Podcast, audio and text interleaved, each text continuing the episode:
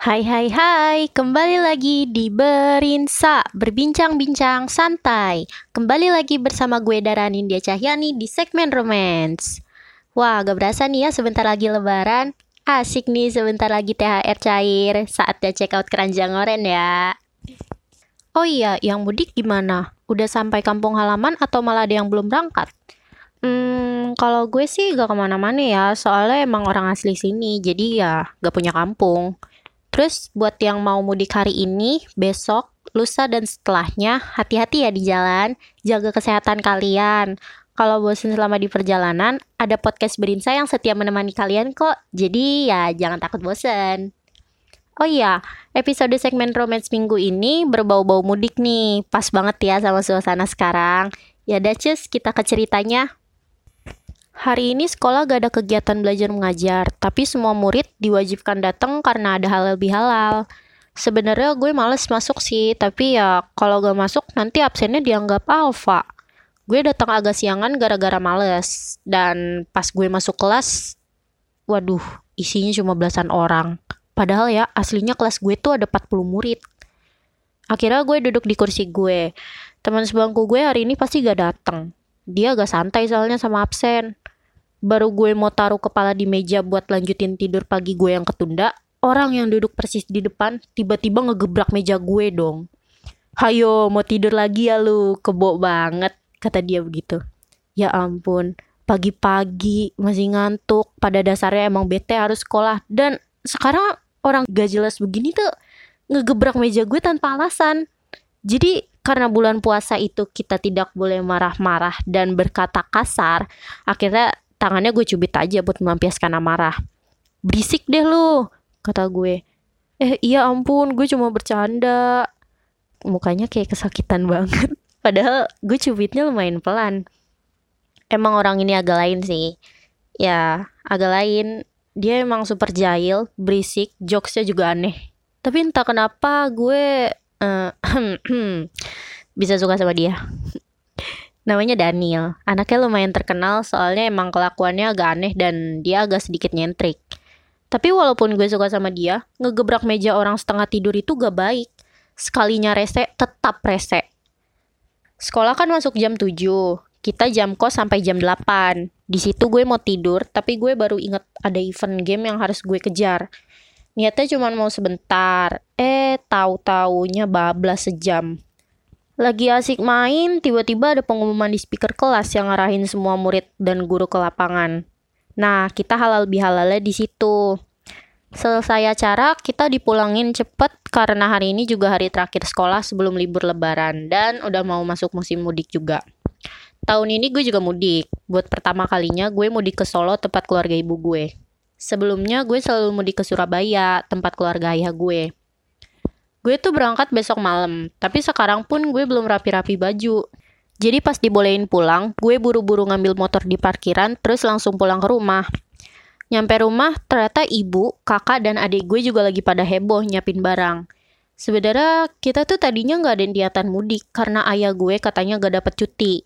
Tapi dua hari yang lalu gak tahu gimana ceritanya ya, beliau bisa dapetin cuti sampai hari ketiga lebaran.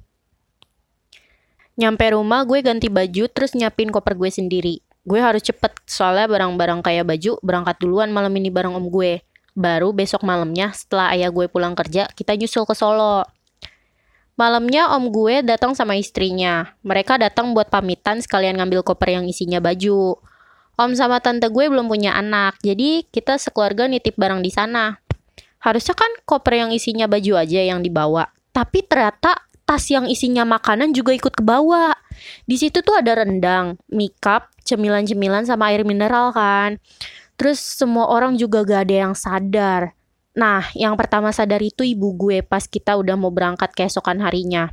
Serumah heboh. Akhirnya kita bawa yang tersisa di rumah buat perbekalan di mobil. Akhirnya kita tetap berangkat. Setelah tiga jam perjalanan, tengah malamnya, gue sama kakak gue kelaparan. Tapi makanan yang dibawa ibu gue tuh cuma lontong dan apesnya lontongnya udah basi semua. Karena kakak gue dan gue udah mulai berisik, orang tua gue milih buat nepi di rest area. Jalanan gak macet-macet banget, jadi ya gue udah sampai di, di rest area Cirebon. Gue di sana ke minimarket buat beli makeup. Tapi ya karena udah malam dan lagi musim mudik, jadi makeup tuh cepet banget habis. Gue galau brutal akhirnya. Ya, terus cuman beli roti dan ciki deh. Selesai belanja, gue duduk di trotoar samping mobil gue buat makan. Lagi asik makan, tiba-tiba ada ibu-ibu nyapa ibu gue. Gue gak kenal jadi ya gue gak merhatiin mereka terus sibuk ngemil. Gak lama gue ngerasa ada yang nepuk pundak gue tapi gak ngomong apa-apa. Gue refleks nengok, nengok ke belakang dong ya. Dan ternyata yang nepuk pundak gue tuh Daniel. Kaget dong gue, mana dia cuma senyum-senyum. Akhirnya gue nanya, kalau ada di sini Daniel? Terus dia nunjukin plastik belanjaannya dia. Oh, habis belanja, mudik juga. Iya ke Semarang, kata dia. Pas gue teliti kantongnya, gue ngeliat ada makeup warna merah. Waduh, makeup inceran gue tuh. Gara-gara gue ngeliatin, terus dia jadi heran. Terus nanya, lu mau gak? Tadi gue beli banyak jajanan, ambil yang mana aja nih, terserah. Ya namanya juga manusia, kalau udah kelaparan emang agak gak tahu diri ya. Jadi pas plastiknya dibuka, gue langsung ngambil makeup terus bilang makasih. Kita akhirnya ngobrol bentar. Entah kenapa si Daniel beda banget, gak kayak pas di sekolah. Di sini dia lebih kalem gak ada iseng-isengnya. Auranya jadi beda, jadi ya kelihatan lebih keren gitu lah. Abis ngobrol sebentar, gue pamit mau ke minimarket yang tadi. Ngambil air panas, terus balik ke mobil. Orang-orang langsung liatin gue.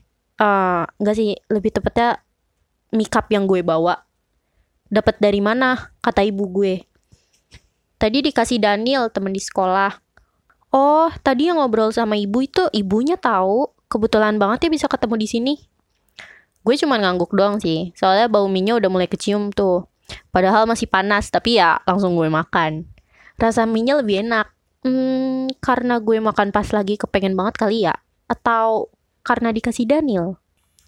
Oke segitu aja cerita yang gue bacain. Terima kasih banget buat Fatin karena udah berbagi ceritanya di podcast Berinsa. Nah, buat kalian yang punya cerita horor, romance, atau random lainnya, kalian bisa banget DM di Instagram kita at osissmkbw2. Terima kasih udah dengerin podcast Berinsa. See you!